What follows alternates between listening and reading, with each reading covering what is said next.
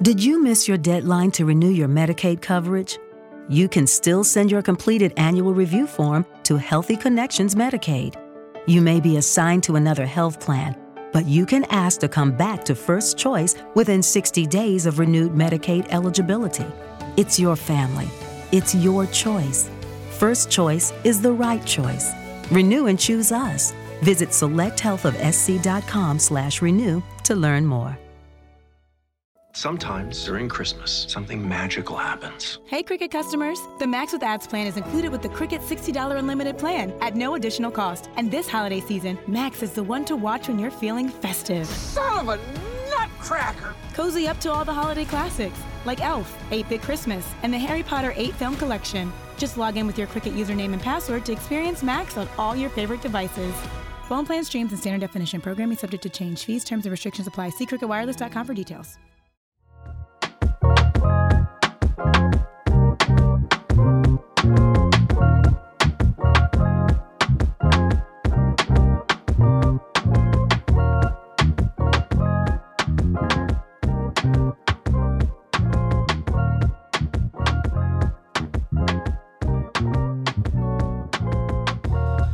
Welcome to High Stakes, episode 34. I'm your host, Neil Orfield. You can find me on Twitter at PlayerQDFS. High Stakes is produced by Mike Lawrence. You can find him on Twitter at AwesomeYo. And today I am joined by Bryan Berryman. He is a $100,000 winner in NBA. He won $50,000 in a PGA showdown contest. He crushes PGA generally, playing all the time. Just just this past week, got third in the main contest at the uh, in the Corales uh, contest for $10,000. Absolutely crushes PGA, but plays several other sports and does well in those as well. He's also the senior product manager here at Stokastic, fairly new to the team, but now a senior product manager. He, you can find him on Twitter at one three Berryman. It's uh, it's Berryman, but the but the B is a one three. Uh, he his DraftKings username is ND Irish thirteen. Bryan, how are you today? What's up, Neil? Thanks for having me on, man. Yeah, thanks for coming on. Uh, I, I, got a few questions right away, just related to like your screen names. Uh, what, what's with the what's the? I mean, ND Irish. I'll, I'll, start there, I guess. ND Irish. I assume you went to Notre Dame. I wish, man. No, I uh, I actually went to Illinois State. Um, it was a it was a blast, but Notre Dame. So growing up, um, you know, I grew up in a family where it was very much football oriented, but only on Sundays. Um, okay. I didn't have a Saturday football team to root for uh, college football really wasn't on all that much just because my dad loved NFL and didn't really care for college. But um, as I got into middle school and started meeting some friends, and they all had these college teams that they were rooting for, I was like, well, I want to root for a college team too. Um, and I lived in Chicago, so I wanted to have a uh, a local team that I could, you know, go to if I ever got into like really big fandom. And and so uh, Notre Dame was on every Saturday uh, on NBC, and um, so just started watching the games, and it was the year I picked to start watching them was the year uh, Tyrone Willingham was the coach, um, and they were they were just really really good. So I was captivated right off the bat, and uh, they uh, they ended up having a great year, and I was hooked ever since because then it was like um, my friends at, at school were starting to associate me with the Irish, and when they when they lost, I would get shit, and when they won, you know, I was talking shit. So then it just became kind of like a, you know, I became attached to them. Um, so over the years, that continued, and uh, actually, that screen name was my uh, my full tilt poker screen name. Uh, I when I started when I turned eighteen, I I had to create a uh, um, a screen name, and so I just came up with ND Irish, and then my favorite number is thirteen. Uh, it was my baseball number in high school, and it's always been my favorite number uh, going back to uh, when I don't know if you remember like uh, the U of I basketball team, uh, but Corey Bradford was my favorite player okay. back when uh, they were good and they went to the Final Four. Um, so I uh, just ended up liking 13. So that's how that all came about. All right. My my brother went to Notre Dame. That's part of the reason he was in the Notre Dame marching band. Uh, but probably maybe he was there when you were a kid cheering them on. He's my, my older brother. So long time ago he was uh he was at uh, at Notre Dame. And number 13, also uh, special meaning. A lot of people are afraid of the number 13, right? People are terrified. They don't even use the number 13 in buildings. I was married on Friday the 13th. So, uh, oh, yeah. It's, be- it's, become maybe my favorite number too. It's, uh, you know, a number that has, and then I, I got married. And then a month after was my first big win in DFS also. So, uh, I also am a big fan of the number 13. So, I was going to ask you the significance about, of that, but it's just, it was your baseball number and it was your one of your favorite players' numbers. That, that's the significance. Yeah, and I'm always been a guy who likes to be different, like just in general. Um, yeah. I don't like conforming to norms. Um, I play strange golf balls when I play golf because I don't like being the people that you know are always playing the the, the mainstream stuff. I, um, yeah, I've always just tried to separate myself. And uh, as weird as it sounds, like if people were afraid of 13, I was willing to embrace it. And so that's kind of how that's just a whole part of like the story behind the number. And now it's like now you see it's part of my Twitter handle as well. Yeah. Um, it happens to work because the one and a three together makes a B as well. But um, but yeah, no, it's a the number thirteen is definitely a big part of kind of my whole life, really. Nice, yeah, great number. I support it. Um, all right, so we, we heard about uh, Notre Dame being your your favorite college team. Any other favorite athletes or sports teams that you cheer for? um, I I laugh when I get this question sometimes because the answer is so absurd and, and the reactions that I get are, are pretty outrageous. So uh, I'm curious to hear what you have to say. Are, but, you going to uh, say Yankees and Lakers? Oh, come on. No, Bryan. no, no, right, no, man. No, no, no. So uh, I grew up in a suburb just outside of Chicago, as I mentioned. Yep. And um, I was born into uh, a family that loved football. Uh, but it was on a, a, much different level. My my dad started going to um, Bears games with his dad back at Wrigley Field uh, when he was a kid, and went to uh, all the games with his dad through through 1985 and through all like the crazy good years that the Bears have had. Um, and so when I was born, my grandpa was kind of ailing and, and couldn't couldn't go anymore. And so um, in 1994, my dad took me to my first Bears game. We have season tickets. They've in the family for 60 years at this point, maybe even longer. Um, and so in 1994, I went to my first Bears game, and I haven't missed a home game since. Uh, I've been to I've been to every home Bears game um, for whatever that is, uh, almost 30 years at this point. Yeah. Um, and so the Bears are a massive part of my life. Um, unfortunately, in, in, some cases, they've they've caused me a, a ton of sleepless nights, pain. Um, yeah, no doubt. Regret, regret, mad at my dad that he didn't choose a better team, whatever. Uh, but it's it's in my blood at this point, man, and it's something that I identify very strongly with, and um, you know, it's uh, yeah, so it's it's pretty interesting. The Bears are a huge part of my life. I'm a huge Chicago sports fan in general. Uh, love the Cubs, love the Bulls, um, cheer for the Blackhawks, but uh, the Bears are on this such a higher level for me. Okay. Um, it's a year round thing. I follow, you know, listen to all the podcasts. I follow all the moves of the team. It's it's it's a huge passion of mine, and uh, I didn't really have a choice. You know, I, my dad took me out four, and I, I, fell in love with it, and now it's uh, now it's in my blood, man. So, so yeah, seems like as, as good of a time as any to be a Bears fan. What, what did you think of the trade of the number one pick? Man, I loved it. I was so jacked. I was like shaking for like 20 minutes because uh, of how much we got, and then getting yeah. a young, controllable player like DJ Moore, who's who's on a relatively team friendly deal, who matches up with Justin Fields' uh, timeline. It's uh, it's fantastic, and then getting uh, the future first, the future second. Um, I was I was really jacked up about it. So yeah, uh, yeah. I mean, I will say right now, of all the years, uh, this is the most excited I've ever been because it feels like we're finally doing it the right way. We're not yeah. just plugging holes with veteran one year contracts and hoping that they work out. We're building a a strong, solid, young team. Um, we actually may have a quarterback for once. Uh, the jury is still out on that, understandably. Um, but I've seen him do some things that I don't think I've seen anyone do. And so I'm super excited about it. Yeah, no, I I agree. I think Justin Fields could be just a great NFL quarterback. It is, as you say, the jury is out, but uh, I, I think they're betting on him, and I think that, is a smart bet to make after the the second half that he had of the last season. He was just so good uh, when he started running more. He just like it was just like they couldn't stop him running, and that really opens up the passing game as well. Yeah, I, I love the trade too. I so my my brother in law is also from uh, the outskirts of Chicago, so he's raising, of course, my my nieces and nephews to be uh, Bears fans also, and I texted them and said, "I love this trade. This really exciting trade for the Bears." And they they were not totally sold on the trade, so I was curious to hear what other Bears huh. fans saw. They they thought they could have gotten more. I was like, I think DJ Moore is fantastic. I think it's a great fit with Justin Fields, and then they get the picks as well. I thought it was a great great move. So I'm with you there. Yeah, and they're still staying inside the top ten, so they should have a shot at getting uh, an elite left tackle, an elite pass rusher, uh, at that spot, or if one of the quarterbacks, say Will Levis, falls out of uh, you know the top eight and he's sitting there at nine, there might be a team like Tennessee or someone that wants to move up um, to nine, and we could trade back again to get more draft capital. So, I mean, I get it. Like the number one pick was like this huge thing for the fan base, and I was super excited about it too. But uh, if you ask anybody in in the industry, I mean, everyone would say the Bears did really well with that, and yeah. uh, I agree.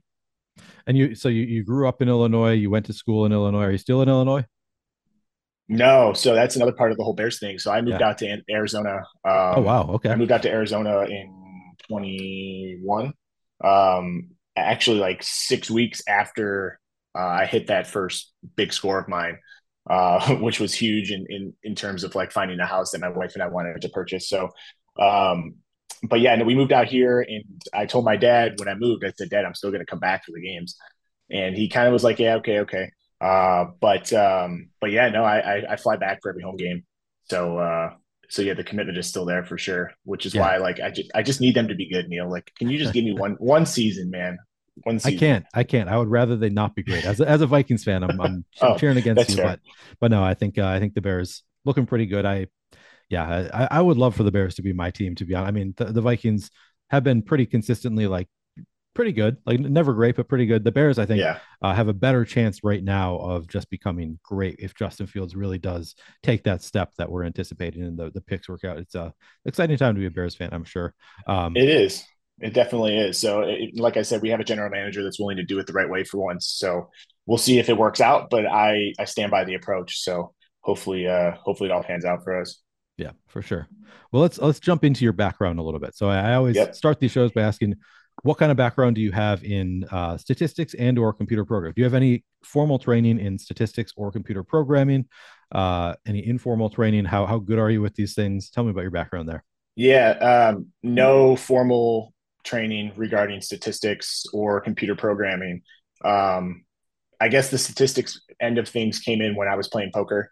Um, you know, so I really got into the numbers. I really got into you know the pot odds, the EV, all that stuff. Um, you had to do it to be a successful player. Um, one thing about me is I'm I'm very very competitive in everything that I do. Neil, if you were I, you and I were in a bar right now and we were playing darts and you beat me, I I I'd say good game and everything. I'm not a sore loser, but it would eat me up. You know, I don't like losing at anything that I do. Um, and so as as the DFS stuff started, I kind of got into it right after I started playing or stopped playing poker. So I stopped playing poker like in 20 15 or so. Um, yeah, I was I was really big into it. I had a, you know I had a backer who I'm still good friends with today. I had um, basically like a whole group of guys that I was playing poker with every single day, talking hands. Uh, we would go to the World Series poker every year out in Vegas, and uh, some great memories. But it was it, it was mentally exhausting. Uh, poker is a brutal game, and uh, DFS can also be a brutal game too, um, as I'm sure you know. So it's like a lot of the parallels are there. Uh, but what I told myself is when I, you know, I kind of got into DFS is like I'm going to take a lot of what I learned through my successes and my failures in poker and try to apply them into into DFS. Um, so quickly after the first year or so, I, I learned that I there was more to it than just trying to pick the right players in DFS, right? Like just trying to pick who you think is going to do well only gets you so far. Um, there's a significant math portion to it and a significant strategy portion to it um, that uh, I just wasn't up to date on. Um, yeah. And so, um, you know, through my competitive drive, I started to have to teach myself the statistics angle of it, started to teach myself the computer programming portion of it. Um, so everything, the training and all that stuff, I hadn't had any of that. It was all basically self-taught. Um, I will say though, through my professional experience, so I got hired um, for one of my first jobs in the product management spaces, which I'm in now. But uh, it was a it was sort of my first shot at it uh, with a company that called the Parking Spot about five years ago, and um, in the interview, you know, he he had asked me, my future boss at the time had asked me, uh, "Hey, you, are you proficient in Excel?" And in my mind, being proficient in Excel was like doing conditional formatting and maybe some some VLOOKUPs and stuff.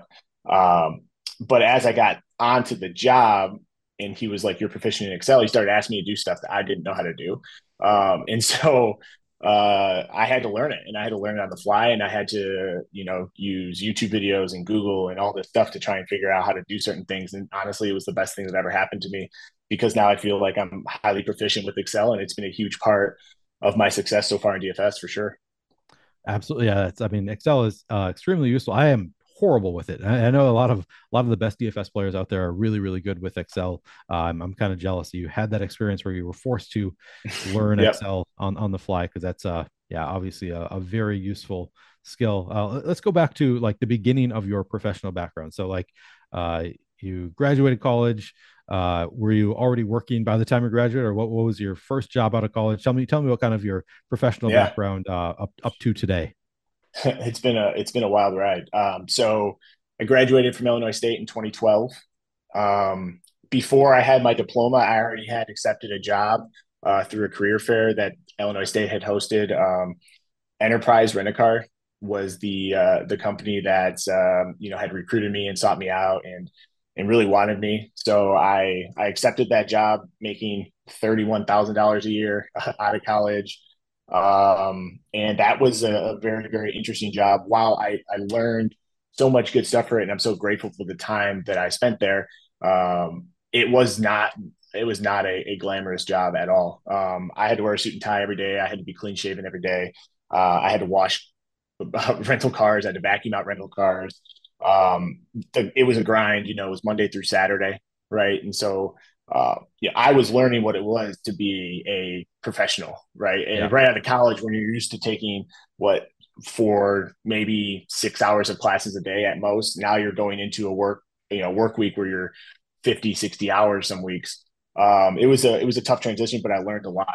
And um, I worked there for like a year and a half and, and kind of got promoted up up the ranks a little bit and just decided, you know, this wasn't what I wanted to do. I didn't want to uh, sling rental car insurance to people. So um, from there, I started looking for jobs and got hired as an IT recruiter. Um, and so I did that as well for about a year, year and a half. And through the IT recruitment experience is how I learned about project and product management. I was I was recruiting these guys. I was recruiting people that were going to be taking these positions at other companies. And I was like, man, I could do what you're doing. Like I'm interviewing these people and I'm like, I know I could do this and I know how much money they're making. And so I started asking them, hey, if I wanted to get into that, like, what do I have to do? And I met one guy in particular who was super, super helpful and just basically said, do this, this, and this, take these certification courses, do all this stuff, and you'll get into you'll get into it. Uh, and so that's exactly what I did. And then I got hired on at the parking spot, which I touched on a little bit, and I was the uh, the project manager, the lone project manager there for five years, where I did a bunch of uh, web and app based development projects. Uh, so while it, during the day I was uh, working for an airport parking company, by night I was still grinding DFS, um, basically on a nightly basis. Uh, I would leave lunch sometimes. I would, you know, some of the guys would maybe go out for lunch, and I would, you know, take my computer and, and go somewhere, maybe a building across the street, and, and try to narrow down my player pool for the night. You know, like it's just nice. like um, DFS has always just been like a huge part of of me. You know, at least for the last eight, eight years or so. Um, yeah, so from parking spots uh, while I was there, and then COVID hit while I was at parking spot, and that's when I decided, okay, you know what, I'm going to be at home for for who knows now how long now, and I always had wanted to get into learning how to code with R, mm-hmm. and the reason is I was listening to a podcast with Adam Levitan, and I don't remember the guy's name, but he uh, was the he owned and ran the AirYards.com site. I don't remember the. I don't think I know the guy's name. Is it Josh? Okay. Josh, Josh Hermsmeyer? Yes, that's it. Okay. Good recall.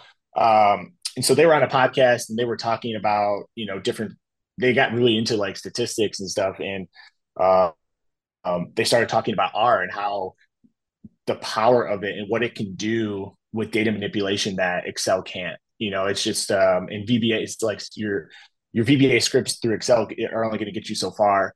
Um, in in learning either Python or R is what's going to take you know statistical level or statistical analysis to the next level. And so I was like, eventually I want to do that. And so when COVID hit and I knew I was going to be working at home, I was like, all right, this is the time. And I literally just Googled like how to start with R and wow. taught myself. Um, and then once I learned the basics, I just kept building on the knowledge and eventually worked my way up to to building my own simulator, which we can talk about a little later, I'm sure. But yep. um, by doing that, I was able to put that on my resume, and Fantasy Labs contacted me, and Fantasy Labs wanted to hire me um, as a, uh, I think it was like a product analyst, I want to say. Mm-hmm. Um, basically, I was going to come in there, look at their current products, and, and kind of take a, a view of their they wanted new eyes on the product. You know, a lot of the same people had been there for a long time, and they wanted kind of some new eyes to look at it and see how they could improve. Um, so yeah, worked there for a little over a year, and then uh, transitioned over to Stokastic, which is where I am now. So, like I said, kind of like a roller coaster of a ride. You know, starting with uh, rental cars and ending up uh, in a dream job at Stokastic. but uh, every step of the way kind of got me to this point, and I'm grateful for all of it. Absolutely. So, so uh, going back to the start, so it sounds like you were uh, recruiting somebody. Was it the person that you were recruiting that you started asking about how to get into what they do? Yeah, man. So that's like, hilarious. You're as a recruiter, like you're so basically you go into work and you get these jobs that you have to recruit for for these companies. And yeah. you know, I specialize a lot in product and project management roles that these companies want us to hire for. And like I said, as I was talking to these people, as I was interviewing them, as I was bringing them in to meet them, I was like, I can do what you do, and I know how much money you're making. Like, why don't I just do this? Yeah. And so eventually I just got a good relationship with one of the guys and I just said, Hey, like, if I want to do this, what do I got to do? And he literally was great and walked me through all of it, got me into the right certification courses I needed to do. Um, so yeah, that was like probably one of the biggest breaks of my career.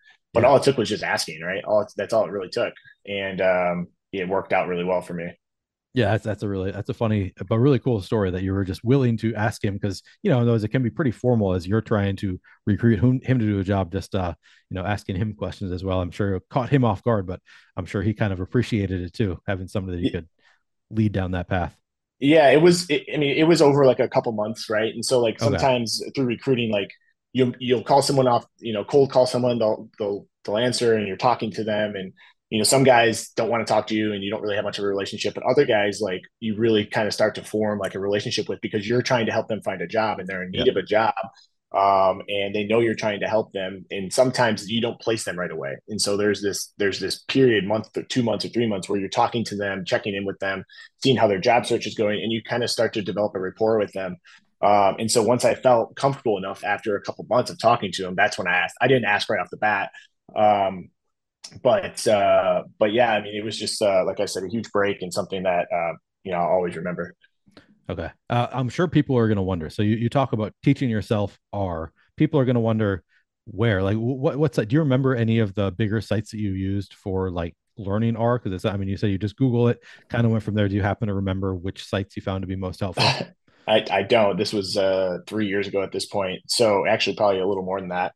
Um, but I I found this like free, it was like a free downloadable handbook that some guy put together. It was like not it was like maybe 30 or 40 pages. And it was okay. very, very like much like this is how you start. And and it, what was great was he was doing a tutorial using NBA statistics. So it was very oh. like yeah, it was very great because I wasn't just using some dummy data. I was using actually like I was looking at uh, rebounds per game and assists per game, and I was like going through these exercises to learn you know the certain commands like um, you know how to sort different uh, you know how to subset different data how to sort different data uh, all the way up to kind of it never got too advanced but it gave me a foundational knowledge to where i could google something and troubleshoot it debug it and, and yeah. like go back and forth back and forth and eventually like i've never coded in my life but i understand now like when developers are like uh, working on something for a day or two days and they finally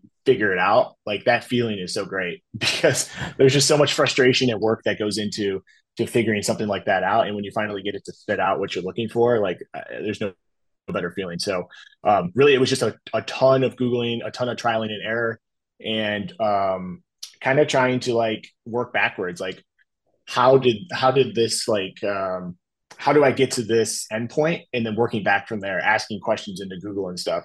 Um, the information we here's the thing you know we live in a, a, an era right now where the information is out there. If you want to do it you can do it. It just you just got to know it's going to take a ton of time and a lot of frustration and uh, but at the end of the day if it's something you want to do and you know and you think it's going to help you be a better dfs player or make you more money um, you can do it. So that's that's kind of what i would say to anyone doing it. Just start googling it. And it's, it's baby steps. Just get 1% better every day at r and eventually you look back and you're like damn i just built something and it's pretty cool that's awesome yeah, it yeah. sounds that sounds really. I'm sure that was really rewarding, especially when it uh, helped you win hundred thousand dollars in NBA pretty quickly. That's got to be a good yeah, feeling. It was, man. Like it was so crazy because, um, you know, for a while I was I was playing and I, I felt like with the simulator I felt like I was putting good lineups together, and it just wasn't. I wasn't winning, and you know I had a I had a, like a really kind of long conversation with my wife, and I was like, uh, you know, her name's Shelby. I was like, Shelby, I don't even know if I should keep doing this. Like, it's it's it's killing me. I'm I'm, I'm getting just really devastated that I'm not. I put in all this time to learn this this new thing, and uh, I, I feel like it's going to eventually break through, but it's just not happening. And she's like, well, why would like why would you quit and i was like because it's just not happening right like i'm wasting my time she goes you've put in so much time like you're you're so close like you can't you can't quit and two weeks later i hit the 100k um awesome. and so like yeah like my wife has been like a huge huge huge part of my success only because like she's very much supportive of it. You know she has never given me shit for staying up late to 1 a.m on wednesday nights putting in my golf lineups and you know saying you know it, it's just been very supportive the entire time. And um so yeah it's uh it's kind of crazy. The 100k thing was awesome but uh but she's a huge part of it too. So and I'm sure like over time. So that was, you know, you were still maybe earlier on in your process, maybe didn't quite understand the uh the variance in DFS in general, like how hard it is to win that hundred thousand or you know to, to win the big prize. It can take a long time and massive downswings before you hit that, even if you are a great player. So you think you have a greater appreciation just for how difficult the game is and you know kind of accepting downswings at this point? Oh yeah. I mean the downswings and stuff, I had a lot of I had a lot of training and downswings through my my poker career. Oh, suppose. Uh, so I, you know, I was very much familiar with variance. I was very much familiar with downswings and how they felt. Um, but the difference between my my poker career and my DFS career is through my poker career, like I spent time getting better, but I would chalk up my losses a lot of times to just bad luck.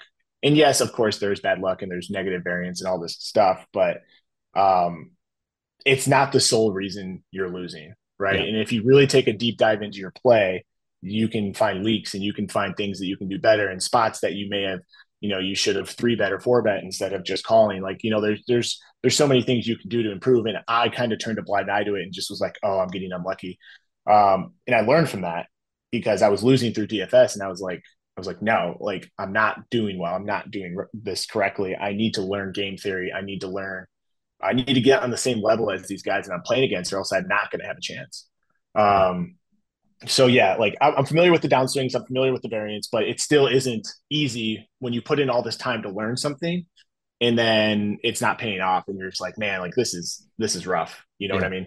Absolutely. Yeah. So it's got to be tougher when you are putting in that kind of work, creating your own tools and stuff. It's even tougher because you've put so much more time into it than, you know, the vast majority of people. So, uh, yeah, sure it was tough, but then also just that much more rewarding when it finally does pay off with the tools.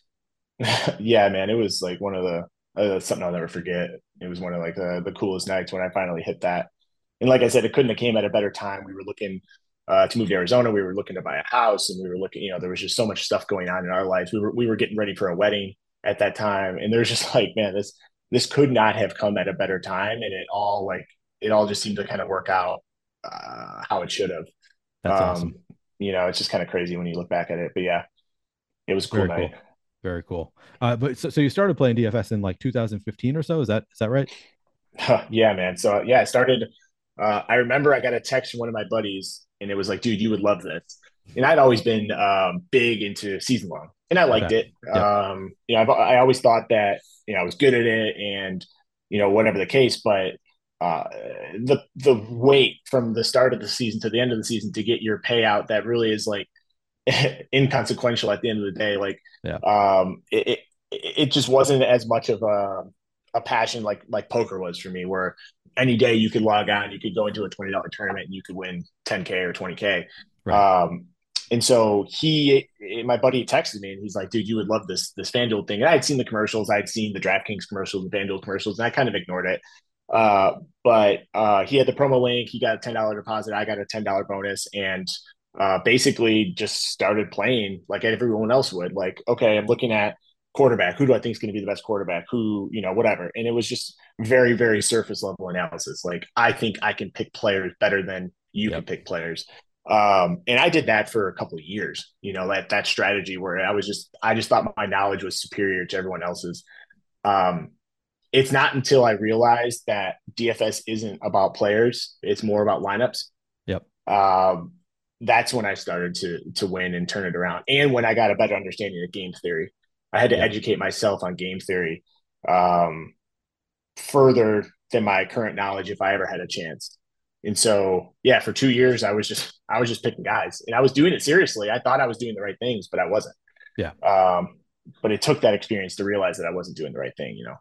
And I think that's that was true for a lot of us, and that's uh, that part of the reason that the game was so beatable back in 2015 oh, yeah. 2016 which sadly i didn't have a lot of success then either i feel like if you could just if we had the knowledge that we have now back in 2015 there are so many of us who would have absolutely crushed in that time but of course uh, we also like I mean, for me, I'm, I'm using the Stokastic tools. Those tools weren't available either. If you were like doing what you were sure. doing, where you're actually creating your own tools, if you had been doing that in 2015, you would have probably just absolutely raked it in. Whereas now it's like you can do well. It's just the, the field is so much better. You really do have to, uh, you, you got to out level people in terms of game theory and stuff, which at that point, I mean, honestly, if you, if you just had the best projections in 2015, you were probably doing pretty well. Uh, Whereas now you need the best projections. You also need to understand game theory and understand the game so much more than you did at that time. But so it took you a couple years to be a winning player. Am I uh, understanding that correctly? Yeah, absolutely. Um, I wasn't like a, a heavy loser, but um, with the rake and me just not hitting any huge scores, right? And I play mostly tournaments. Um, I almost strictly played. I strictly play tournaments now, but even back then I wasn't really playing much cash. So um, you you're kind of relying on those big paydays where you're hitting, you know, a top five in a tournament or even top three in a tournament where you can, you know, get your buy-ins for the next three, five, six months or whatever. Um, and I wasn't, I really hadn't hit any big scores at that point. So yeah, I was, I was a losing player for three years. Um, again, wasn't crazy losing. I was probably losing like I don't know, probably five percent, eight percent ROI, something losing to something, the rake essentially. Yeah, essentially, exactly. Um, but yeah, it, you know, a lot of what you just said was almost like a parallel to poker too. Like if I knew at the end of my poker career what I knew in the beginning in terms of like solvers yeah. and, and game theory optimal and all this stuff, like yeah, you would crush. But like that's the the natural evolution of a strategy based game. You know, people people level up and they because the incentive is there. The incentive for first place is there, and then people learn off of those people, and the game evolves. Uh, which is why DFS is such a a great game, man, because it's ever it's ever evolving. You, you have to stay ahead if you want to keep winning. Um, yeah. So yeah. And the nice thing is, I feel like the, the skills that so like now we're sort of just like I mean, uh, or as I can speak for myself, kind of like keeping up with the field, trying to stay on top of it. But I feel like having this experience with DFS of like learning how to play is going to be applicable in the future to other endeavors. We don't know what those are going to be yet, but I feel like learning the game theory and stuff is always going to be, you know, in, in future endeavors, we might be ahead of the curve because the field isn't quite there yet. Do you, do you agree with that? Um, yeah, I mean, there's always going to be the next thing, right? And we don't have the foresight to know. Um, I'm a little worried with AI that the playing field is going to get leveled more quickly. Um, you know, if people can just type into uh, a chat GPT 10 or whatever we're going to be at in a couple weeks or months here, like um, hey, build me a, a DFS simulator and it just spits it out. Like yeah. that's going to be a lot. It's going to be a challenge for, for people, um, you know, who, who, who have used their, their minds and their abilities to create stuff that would give them an advantage. So we'll see. I mean, what the future brings, it's kind of a scary thought once with how fast things are moving, but there will be another thing uh, there will be another game theory component to something in the future. And I do agree that our knowledge um, of that, I don't know if you you play poker at all, Neil, but uh, poker helped me in DFS, so now I'm hoping DFS and poker help me in something in the future as well. Yeah, yeah, absolutely. Going to be. I'm sure. I'm sure it'll be helpful with something. That's a good point, though. Chat GPT, man, maybe th- things are changing. The landscape might change quickly with with AI stuff. Uh, could make things tough. Let me take a minute away from this conversation with Bryan Berryman to tell you about NBA Bet Pro.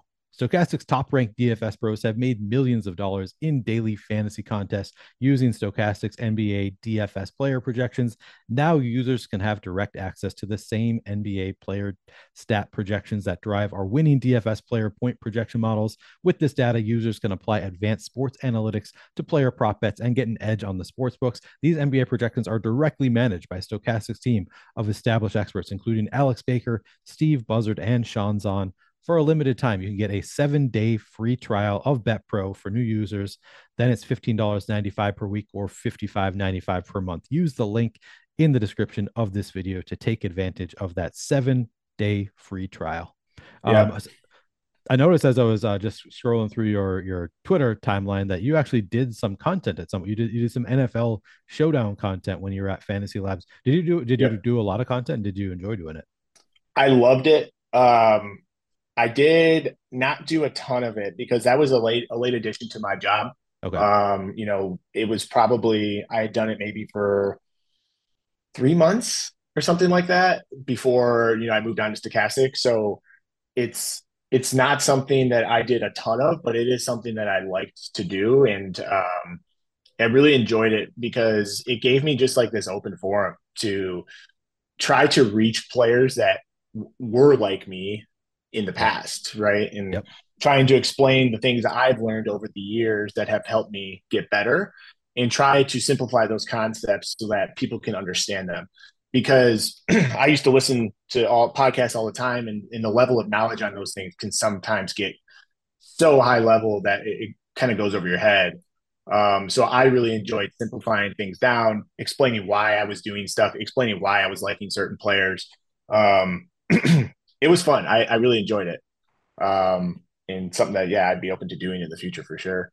Nice. I mean, since you're at Stokastic, I figured I should ask. We can we can put you in the back pocket as somebody we can call on. Yeah, got absolutely. Some, uh, some needs. Yeah. Not that I make any of those decisions for for, but you know, maybe maybe if Greg is listening, maybe maybe he'll think about throwing in some content or something. Uh, speaking of, so so when did you get your start at Stokastic, and what does your work involve currently?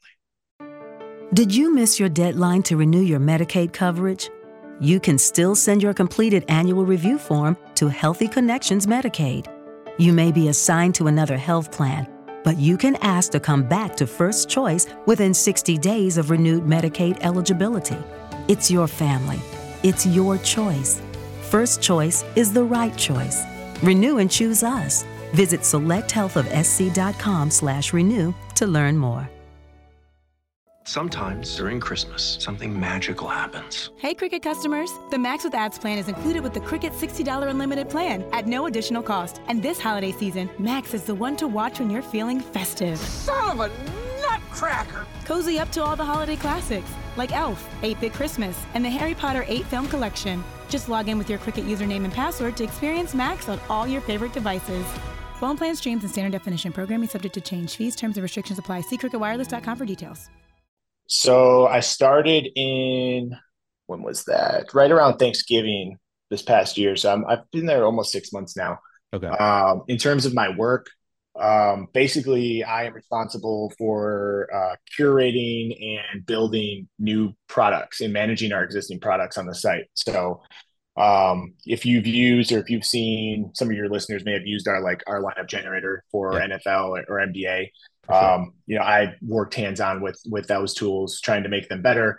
Um, you know, adding our stacking logic, adding our player locking logic, um, stuff like that. And uh, currently, the stuff we're working on, I can't I can't say right now, uh, but it is uh, it's groundbreaking stuff, and I cannot wait to share it with uh, with all you guys that are listening here. Uh, the team, the, the development team, the product team, the data team has been putting in some some crazy hours, and the the products that we're going to be building for you guys here within the next month or two is truly exciting. And uh, be on the lookout for those announcements from from us because it's going to be uh, it's it's a good time to be at Stokastic I'll just say that. Yeah, I, talk about AI possibly breaking breaking the game for DFS. I think Stokastic might might. I've heard just a little bit, so I I obviously don't have. Um, I'm not as in the loop as you are, but I've heard a little bit about what's coming down the pipeline in the Stokastic tools. And I'm like, yeah, we might actually break the DFS landscape because the tools are just going to be so good. But uh, yeah, as you said, can't get into specifics. But anything else you uh, what were you going to say? No, no, no. I mean, what you're saying is accurate and something that we've talked about um, on a high level a bunch of times, right? And it's just like, look, um, the game is evolving, right? Yeah. When optimizers came out, everyone thought that was going to break the game of DFS, right? Optimizers, why? Okay, well, everyone has an optimizer now. The game's broken. Um, it just turns out that was just now it's surface level knowledge to, to right. use an optimizer. So, um, yeah, there, there's obviously these tools are going to be very powerful, and it's going to be something that's going to be um, a potential adjustment. But we're excited. We're excited for what the future brings for sure yeah absolutely good good to be on the inside i suppose to possibly uh, to, to, to benefit benefit from those tools be able to start using them right when they do come out. Um maybe this is an obvious question but in which sport or sports do you think you have the biggest edge in dfs yeah for me it's golf um no doubt because golf is a, an interesting game because you look at basketball right and the projections have gotten so damn good in the industry uh, I mean, our projections. Some nights I'll look back at some of the box scores and I'm just like, man, we we absolutely nailed this slate, right? And it's just like how crazy we can predict, you know, down to uh, sometimes like a tenth of a point, like how well a player is going to perform.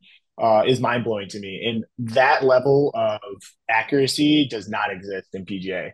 Um, there's a variety of reasons for it, but if if you play golf or know anyone who plays golf, um, the the variability in golf from shot to shot, hole to hole, round to round is is borderline unpredictable. Like your elite players, the elite players in the field, you can somewhat predict because they're consistent and they're elite for a reason. and they're elite because they're consistent. Every golfer in the field at a ceiling level can can beat any other player, right? If they have a great day. Um, that is unique to golf, right? And so the variability and the unpredictability, you have to really know these players. You have to know their profiles. You have to know what they do well. You have to know what kind of courses they do well at. You know, harder courses, easier courses, um, wind conditions, right? Do they play better in the wind? Do they not play better in the wind? Do they putt better on certain grass types, right? Do they putt better in Bermuda grass or, or bent grass? Um, that is all yes it's it's into a projection i'm not saying projections aren't important because they are they're, they're very important and a huge part of my process but they're not the be all end all like they are in NBA. Um, you know, and some people will, will make their own projections in, in, in NBA, and maybe they're better than some of the ones that are out there. But the tools that are out there for NBA are so good um, that that is more of a game theory game. Golf is definitely still a game theory for sure. You definitely still use projections, but there's more knowledge on the players than in any other sport, in my opinion, because it is one, it's a single player, right? You're not relying on a team, you're not relying on any other factors. It's it's one person, and from shot to shot in day to day, you know, a golfer can go out there and shoot 68 one day, and the next day, in the exact same course on the exact same weather conditions, can shoot a 73. It doesn't mean anything in their skill set. It's just the nature of the game. Um, so knowing these players, every player on the tour, I, I can tell you their their profile, right, and I can tell you uh, what they what they do well, what they don't do well, and that to me gives me a nice edge when people are mostly just looking at projections because golf is not a, a very projectable sport at the end of the day. Very interesting. So I, I really want to get into your uh, your golf process a little bit. Talk a little yeah. bit more about the strategy. We, we got a few questions related to golf process as well. So we'll uh, we'll get into that. I, will save it a little bit though, because that's uh, I've got a, a, number of questions that I just want to ask about your process as well. Figure I'll do that first, and then we'll get into your your golf process specifically yeah. a little bit. But uh, so just starting general process question: Do you use do you do any simulations of your own? I know you said you learned R to do simulations. Are you still using your own simulations? Do you use these Stokastic simulations? Uh, what do you do as far as simulations go?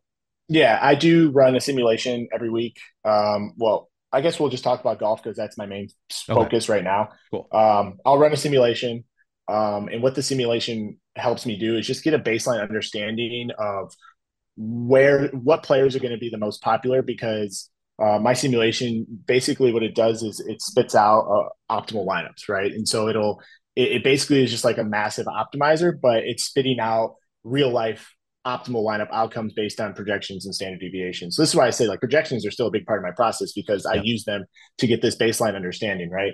Um, so I'll run that, and then basically I'm determining um, against my optimal percentage, you know, against ownership, you know, what plays might make for good fades this week, what plays might make for good overweight plays. Uh, and that just gives me a very, very baseline understanding. At that point is when I start to dive more into the course. I start to dive more into um, some of the other factors that maybe we can talk about a little bit um, here as well. But yeah, simulations are a part of my process, but it's not it's not the entire process.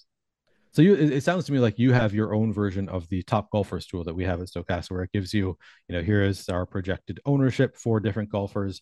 Here is how often they end up optimal in our sims. Is that mm-hmm. kind of, is that kind of right? Is it's a similar thing to what we have for the top golfers tool? Yeah, definitely. I mean, by using the go- the top golfers tool on Stokastic, you're getting a lot of the baseline understanding that I'm getting from my own tool, right? Okay. And that's why like per- the the Stokastic tools are so next level. Um, you know, a lot of people or a lot of our competitors really aren't offering something like that, right? And so that is a huge advantage of the Stokastic subscription is you're getting very high level analysis and very high level data that you can only get by by building like a simulator. And we're we're giving that information to you uh, with this, with the subscription cost. So uh, yeah it's a great point. It's it's very similar to that. Okay interesting. And an optimizer i assume you're using fantasy cruncher is that is that the case? I mean you come from lab so i don't know if you uh, yeah no i use i use uh fantasy cruncher. Um you know i was using labs when i was there.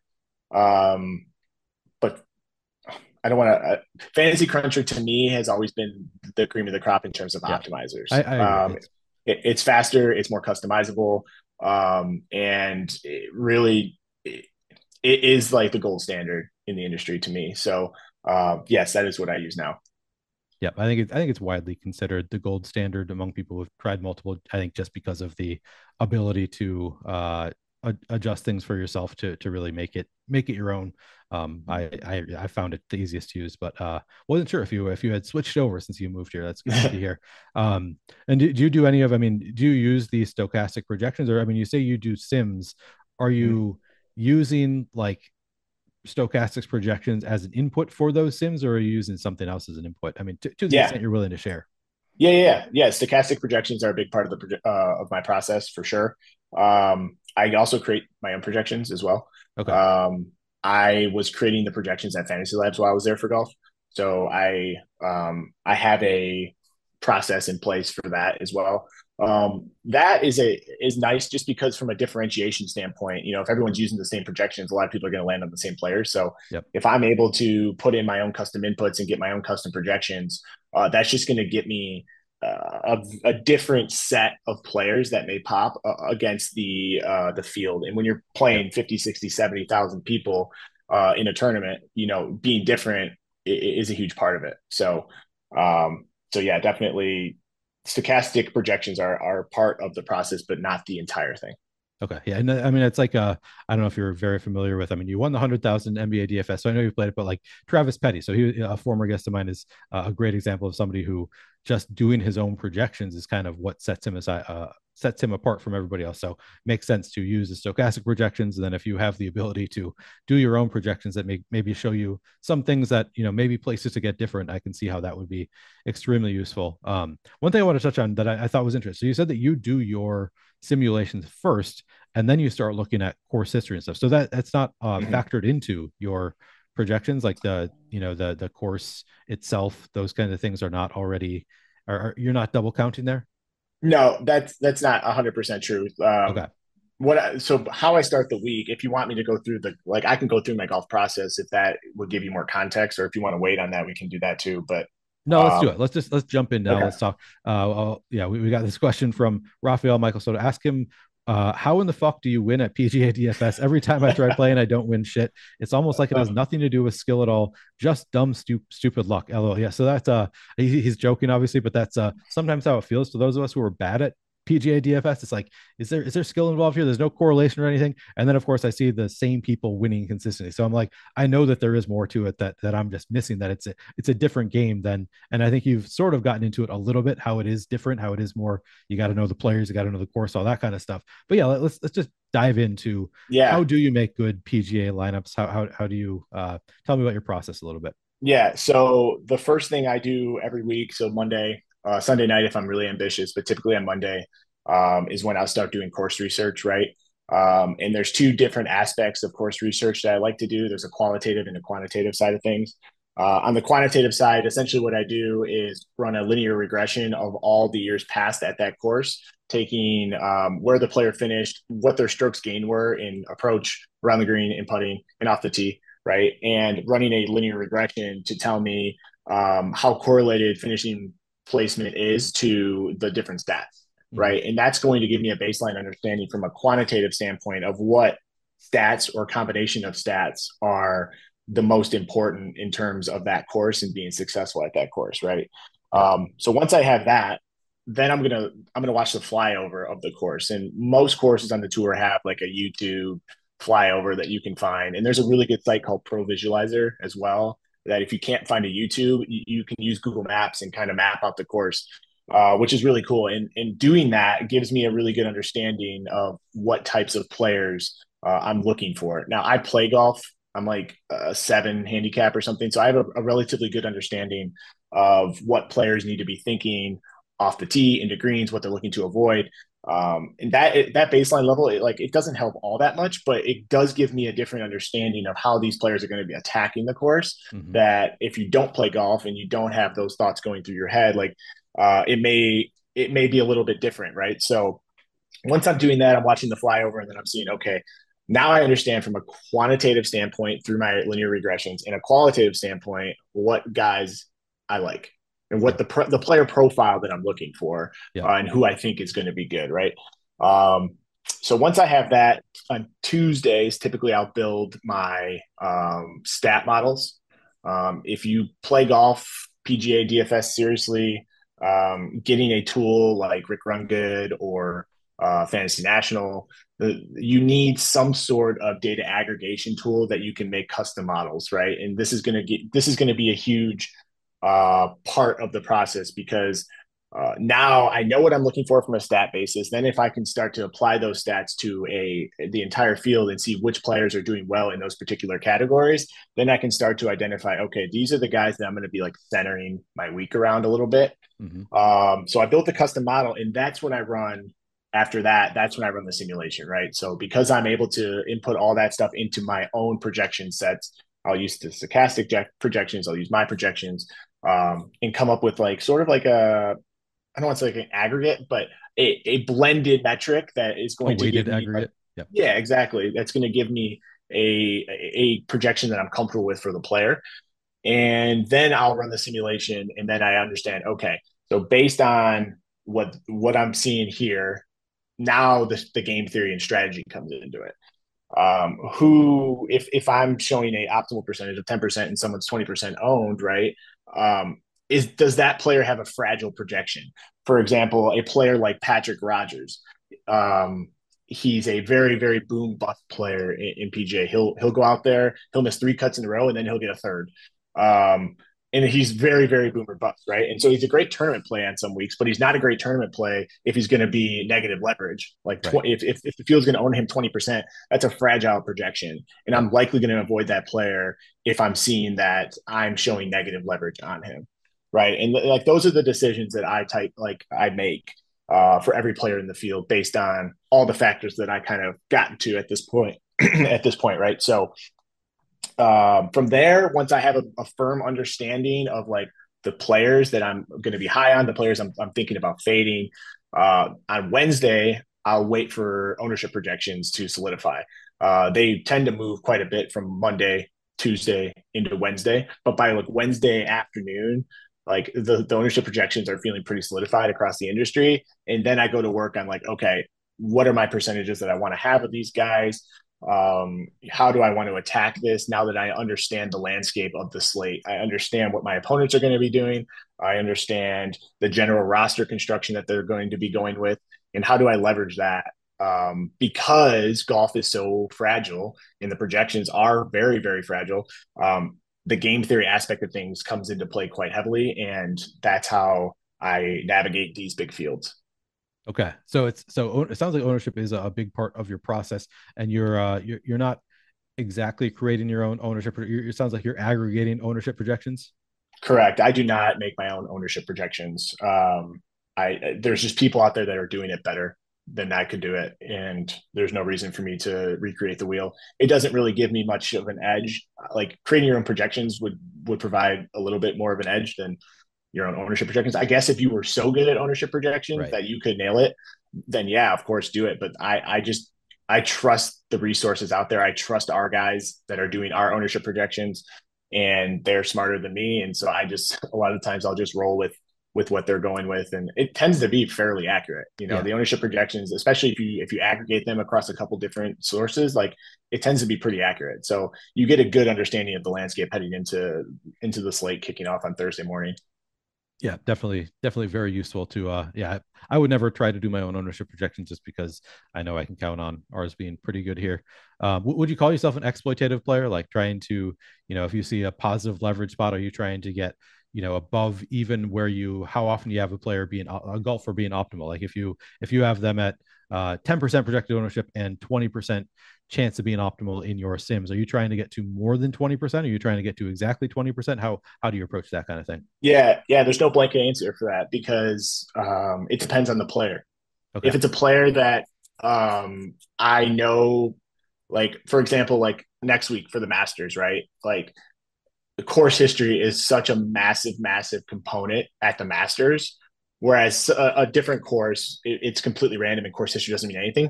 Course history at Augusta is the most predictive out of any course on tour. And so if I look at that and I say, okay, I have this guy who's positive leverage. Did you miss your deadline to renew your Medicaid coverage? You can still send your completed annual review form to Healthy Connections Medicaid. You may be assigned to another health plan but you can ask to come back to First Choice within 60 days of renewed Medicaid eligibility. It's your family. It's your choice. First Choice is the right choice. Renew and choose us. Visit selecthealthofsc.com slash renew to learn more. Seeing is believing, and you're not going to believe how bright and vivid the colors are on the Samsung Neo QLED and OLED TVs powered by the Neural Quantum Processor. Because this is an audio ad. Unless you can see it, which means you already have one. Nice. Samsung, more wow than ever. He's he's not going that um, highly owned right now because he's been playing like shit. But I know that he loves Augusta National, and I know that at any moment he he can come in there and and shoot a low one, and all of a sudden now you're in the mix because you you have a four percent Justin Rose like a few years ago, like he had missed four straight cuts, and he was going into Augusta, and no one was playing him, and I'm sitting here looking at this, I'm like, this guy has a great track record at Augusta National, like this is well worth the risk. Um, so really, it just depends on the player. You know, if the player is fragile and I'm, I'm having positive leverage, I'm, I'm still going to play them, but I may not press it as much as I would if I feel conviction on somebody else, uh, based on all the factors I talked about, right? My custom model, my my course uh, flyover, my my linear regression model, uh, all that stuff kind of plays into it uh, throughout the week, and and so there's no blanket answer for that, but I do I do like to push my leverage if I feel comfortable with the player. Do when does the master start next is it next week that it starts? Yeah, next week, man. Okay, because that was that was the uh, the other listener question. I was Tom asked, yeah, what what's his core? uh, he says for tomorrow, but I uh, I don't think there's nothing starts tomorrow. Um, you uh, yeah, well, have you have you, you haven't he, started working on it yet? It sounds like. No, well, because I was I was heads down on the Valero, so the, there was a tournament yeah. that kicked off this morning. Um, so oh. now that that has kicked off, um, typically I'll take Thursday and Friday off. I'll typically golf in the mornings on Saturday myself because I love to play golf. Uh, and then Saturday night into Sunday, I'll start prepping. And then I, I don't like to uh, what I've what I've made a mistakes in years past with these big majors is like over analyzing it. Right, I'm putting in. Uh, sometimes I was putting in like double the amount of time, and I got analysis paralysis. Um, so I think it's important like to keep your same process if you know it works, um, regardless of the slate you're playing. Because if you start to think, oh, this is a big slate, like I, I got to do extra stuff, like you're going to put yourself under more pressure. You're going to potentially get to a point where you're looking at so many different things that you don't even know what's important anymore. Right. Um, so I like to just really keep my same process regardless of the week. Yeah, it's the Masters. It's natural. I'm super jacked about it. I'm probably going to put in more time, uh, but I'm not going to do anything different from a process standpoint. You know, I'm going to really try and keep it consistent uh, because over the years I've refined it and I know it works. Right. And so I don't want to get too crazy. I like that. Just just go with a process that works. Um, mm-hmm. I, I'm guessing you don't want to give Tom your core though for the Masters. if he follows me on Twitter, um, I post uh, an article every week that I write for Stokastic, which is my DFS core place. Oh, nice. And okay. so um, there was a core article that went out yesterday for Valero. On Wednesday of next week, my master's article will go out. I think actually I'll talk to our, our editor in chief Tommy and see if we can get that out maybe a day earlier, uh, nice. uh, because it is the Masters. See if we can get it out on Tuesday. But uh, yeah, follow me on Twitter every week, and you you will get my my core plays at 13 Erryman or Berryman, but with a yeah. one three for the B. yeah, um, yeah, B, yeah, it's uh, one three and then E R R Y M A N. Like think of Barry Man, but one word, and instead of the B, it's a 13. Perfect. Um, what about uh, so so in in PGA? How much do you concern yourself with being duplicated? Like you having your entire lineup duplicated by somebody else? Are are there contests where that is a big concern for you? Does it vary from contest to contest? Yeah, uh, duplication is a, a huge EV eater, right? Like if you're duplicated and you happen to get all the all the chips to fall your way and you're splitting that 50k prize pool like that that sucks right? And so yes it's i wouldn't say i'm like overly concerned about it. It's not something i obsess over but it is something that i definitely tend to to monitor as i'm inputting my lineups right? Uh, a, a good way of doing this is by looking at the geometric mean of your lineups. So for those who don't know geometric mean, I don't know the basic uh, the 100% definition of it, but uh, essentially it's kind of the, the theory like, you know, when you look at the total ownership of a lineup, you're really just adding up all the all the uh, ownership projections in your lineup, but that's not giving you the full picture of how unique it is. Um, if you have a lineup that has uh, five guys at 20% and one guy at 5%, uh, that's 120 or uh, what is that? 105% total ownership for an addition. Um, but if you also have a lineup that's like, we'll say 40%, 50%, five, five, and three, it still adds up to you know 105 or whatever when you add it up but it's a very very much more unique lineup because you want to look at the the sum product of the lineup. You want to multiply these these numbers together in your ownership projections to get a better understanding of how unique it is in the field. Um, so geometric mean is another means of getting that number. And so basically what I try to do is calculate a, a geometric mean target that I'm looking to stay underneath. Um, and there's ways you can do that if you just Google it. There's there's different ways that you can find like a target geometric mean and then the geometric mean for all your lineups. And I just try to stay under that number. You know, if, if the field has 50,000 people and there's a geometric mean of say like 14, I'm trying to get all my lineups that I'm entering in to stay under 14. And it's like, it's not that hard of a metric to hit, but um, my duplication is very, very low um, across all my lineups just by following something like that. So, uh, yes, it's a big part of it. I don't obsess over it, but you definitely should be paying attention to it. Absolutely, yeah. So I'd never heard that term uh, geometric mean before. Maybe i am going to have to Google that and kind of see yeah. if I can factor that into my process a little bit more, particularly for uh, for PGA and, and, sports where it is a bigger concern. Uh, what what about showdown versus main slates? I mean, it sounds like you, you've kind of laid out your process for main slates. I know you. I, I saw you won fifty thousand dollars in a PGA Showdown contest not too mm-hmm. long ago. Does your does your process differ much for Showdown? the process itself doesn't differ much. And what's great about Showdown is I don't have to start my research all over. I already have a baseline knowledge, right, of the course. I have a baseline knowledge of the players. I know which players I like. The custom model doesn't change. So here's here's the thing with Showdown why I like it. Um, people overreact to tangible numbers that they just saw. Yeah. Right. So if a good player goes out there and shoots four over par in the first round, they just automatically assume in their brains, like our brains love attaching certainty to things. And just because what happened one day uh, it, there's is especially in golf, there is zero indication to what's going to happen the second day. So a good player, first round, goes out there and shoots a four, four over par. Uh, his ownership is going to drop significantly uh, for that second round, and that's just like human psychology. Yeah. And so I like I don't change anything in the process. I still like the same guys, regardless of what they shot in round two and round one. Uh, those those sample sizes are so irrelevant in the terms of the overall data set. And so taking advantage of of that where I know this player's good. I know he's a good fit. He's been playing well. He just had one or two bad rounds. I'm going to roster him in round three uh, and get him at a, an ownership discount. Um, and the other thing too is like the ownership projections in Showdown are not nearly as good. Um, they are, I wouldn't say bad, but they're they're just not reliable.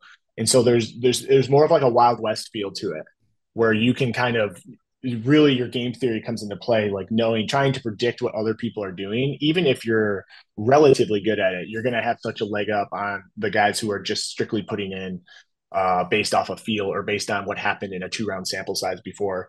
Um, so yeah process doesn't change as much but i do try and get more game theory involved into it is part of it that like so for showdown part of it is your finishing position right so like if it's a day two showdown it's whoever uh, is leading after 36 holes does get some bonus points for being in first place. Is that right?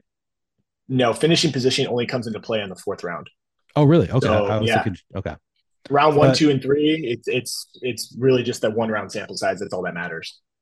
Interesting. So it is. It's really just uh, people just overreacting to this golfer did well yesterday. He's you know he's playing well right now, so he's going to play well tomorrow. That's all it comes down to. Is people just saw somebody do well, so they think they're going to do well again yeah, like if you look at um, whoever's leading after round one, if you look at their their first round showdown ownership compared to their second round showdown ownership, sometimes it triples.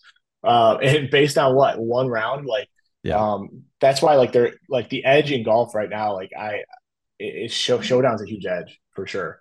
Um, and I find myself guilty of not playing enough of it, to be honest. Like I put in so much work, and sometimes I'm just like on Thursday nights, like the last thing I can think of is like going and grinding out more showdown lineups. I'm just like so burned out from the process Monday, Tuesday, Wednesday yeah. that I just don't want to do it. But really, that's a leak in my game. I really should be focusing on showdowns, especially um, round two, round three. Because round four, like you said, it introduces a little more certainty when you're adding finishing positions, right? Like um, that's a pretty big component of the scoring. I usually don't play round four showdowns because of that. Uh, but round two and three, eh, there's so much money to be made. Um, and the showdown contest that I won was on a, a round three showdown. Um, so yeah, I, I totally, totally should be playing more. And I think everyone should be playing more because I think it is a very profitable game. Yeah, I've heard that elsewhere that it's just so exploitable because the, the, field is so bad at playing showdown. So if you do play it smartly, there is a huge, huge edge there. So yeah. I, I, should probably be trying it out as well, trying to uh, take advantage of the field making mistakes. But I, I, I have also never gotten into PGA Showdown, so maybe it's, it's a leak in my game too. Maybe maybe I can shore up some of my PGA is, is has been my worst sport by far in terms of DFS. So maybe I can uh, make a comeback if I start playing some Showdown more so than the regular stuff. Yeah. Uh, um so so Bryan that, that's all the questions out here and i know you have a hard out in six minutes so let's uh let's get to the the closing thoughts which i, I always like to finish by asking uh tell me about your favorite dfs win or win celebration well there's two and i don't i don't know nice. if i can you can, can do separate both them yeah okay. yeah so the the first one was obviously special i kind of touched on it a little bit um, that was a goal of mine for years and years and years. And so many people told me I was wasting my time. So many people told me it wasn't going to happen. Right. And, um, but for every one of those people, I had two people telling me to keep going, two people supporting what I was doing. Right. So yep. um, that night when, so I had, I had a two percent owned PJ Washington that I needed two points from down the six final six minutes to, to leapfrog into first place. Uh, with like a minute 45 left, he got the ball on a pick and roll and dunked it for me to go ahead. Nice. Um, and then it was just like no turnovers, right? Just don't turn the ball over and I win. Um, so once the, the final horn blew, it was like kind of like a whirlwind of, of stuff going on. Like I had friends calling me, I had uh like my blood was still pumping, right? It kind of felt like unreal. Uh, but my wife was in the, the bedroom and she had no idea what was going on. I kept the sweat wow. completely silent from her. Um, and so I like went in there and I woke her up. And like I said, two weeks prior, I was thinking about giving up DFS. I was just like kind of at my wits end with it. I was just not not ready to go. I, it just it just wasn't great. And so when I woke her up and I was like, "Hey, I got something to tell you," and I just showed her my phone, and she didn't believe it at first because I um I'm a big believer in like uh, visualization and law of attraction and stuff like that. And I had made a a Photoshop of me um, winning a hundred grand with my screen name and nice. everything. Yeah. Um, and I would stare at that and, and look at it every day. Um, and so she thought I was showing her that. and I was, and so she's like, "Why are you showing this to me?" I'm like, "Shelby, this is real." And like the moment we had after that was was uh, incredible. It was just awesome. So uh, that's my favorite one because of what it did for us and what it did for um, just everything was like just such a breakthrough in my, in my game. Uh, but the the second one was that PGA one we were talking about. So I didn't even really know what was going on. So I put my lineups in. Uh, I had some stuff going on. It was on Saturday morning. I was playing golf in the afternoon, so uh, we had some stuff to do around the house. Uh, I wasn't really checking the scores. I wasn't really checking my phone at all. Um, and so we we finished up all the stuff around the house, and I had to quickly get ready and go to the golf course, or else I was going to miss my tee time. So um, on the way there, I was at um, I had to stop and get balls because I had like no balls left to play golf. And I'm looking in the parking lot, and, and I see that I have by far the most holes remaining of anyone in front of me, and I was only back like 12 points. And I was like, I could win. Like I have a legit sweat of winning 50k right now, but then I have to go play golf. Right. And so it was like, so I'm I'm I'm on the course. We're teeing off on the first hole, and there's like there's like six holes left in the golf tournament. And so I'm riding with this guy I just met because he was like new to our group. And I'm trying to sweat this DFS contest where I could potentially win 50K. And he's like thinking I'm a dick because I'm not really talking to him. uh, and I'm like trying to play golf while I'm trying to, to sweat this tournament. And it was like, it was such a rush because like I wasn't even really playing golf. I was just so focused on what was going on. Yeah. When the final putt dropped and I won the money, it was like, I, I didn't even tell the group because I didn't want wow. to like I didn't want to like ruin anything that was going on. I didn't want to like I, I, like I said, I just met this guy. I didn't want to be like, hey, sorry, I just want 50k. Like what I didn't, yeah. yeah.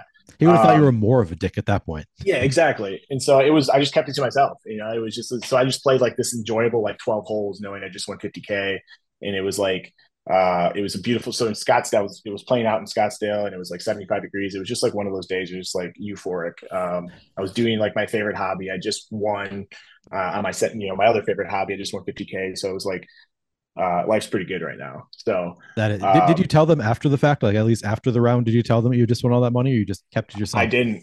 I didn't, man. I my dad always taught me as I was growing up, like he's just like you know, act like you've been there before. No, no yeah. matter what you do, act like you've been there before. And I get really uncomfortable posting my wins on Twitter because of yeah. that. Um, but I also realize that it's important for the brand. It's important for my own brand. And good advertising. For, yeah. Yeah. And so like I get really uncomfortable when I have to post it because I'm I try to stay humble as much as I can in everything that I do. Uh, but uh, yeah, so I did. Long story short, I didn't tell them because there I just didn't feel like it was necessary. Um, they found out through the grapevine and they're like, "What the hell? You didn't tell us? Like we could have been taking shots on the course." I was like, "Dude, no! Right. Like I didn't want to. I didn't want to do anything like that. I didn't want the attention on me." So um, so yeah, no, I didn't. I didn't say anything. Kind of funny though. Those both those stories are are, are pretty near and dear to me. So uh, I hope yes. there's more in the future. I really do. yeah, that, that's a that's a great story. So uh, the the NBA hundred thousand came first. The PGA Showdown came later. Is that right? Yeah, correct. Yeah. Um, the NBA was in March of 21, and then the Showdown was what? It was in the play FedEx playoffs last year, so probably like August of last year. Okay. Uh, I don't even know the exact date. So, uh, nice. uh, yeah, yeah. But I just realized we're, right at your, uh, you have a hard out now. So Bryan, let's close out. Tell people where they can find you. Yeah. Um, so Twitter is, is the main vehicle for me. That's where I post all my stuff. Um, we've mentioned it a few times. I can be followed at, at one, three E R R Y M A N. Uh, it's just my last name, but instead of the B, it's a one, three. Um, and then, yeah, like it, I would say like, definitely if you're looking to get better at, at PGA DFS, like, um, use the Stokastic tools. We have great tools uh, for our PGA product, especially with the optimal and leverage. Like uh, I kind of went over how that's a big part of my process, and that's definitely something that uh, is unique to the industry and not necessarily offered anywhere else. So, um, if you ever are using Stokastic as well, you could always DM me um, about any product enhancement ideas or anything that you're running into. I am a product manager, so I'm responsible for the quality of the products on our site. So I'm always open to making sure that those things are running smoothly, and we're doing as best as we can as a company to give you the best tools uh, on the market. So, uh, yeah, I think that's it, Neil. Love that. You can go straight straight to Bryan to get your uh, to give feedback Absolutely. on what you like in these Stokastic tools. Well, thank you, thank you very much, Bryan, for coming on to High Stakes episode 34. Thank you to Mike Lawrence for producing as always, and thank you for listening. You'll be able to catch episode 35 of High Stakes in two weeks on Friday, the usual time, Friday afternoon. So uh, check it out, Stokastic YouTube channel or wherever you get your podcast. Thanks for listening. Have a great weekend. thank you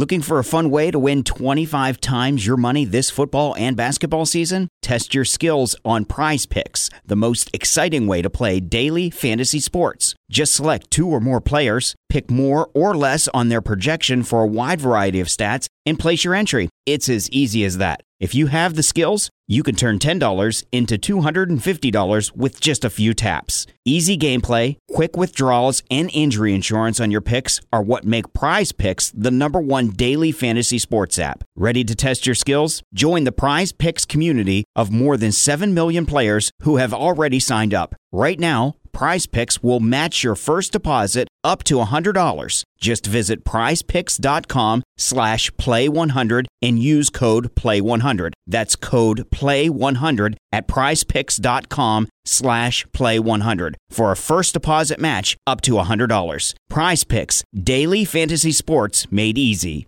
Looking for a fun way to win up to 25 times your money this football season? Test your skills on Prize Picks, the most exciting way to play daily fantasy sports. Just select two or more players, pick more or less on their projection for a wide variety of statistics, and place your entry. It's as easy as that.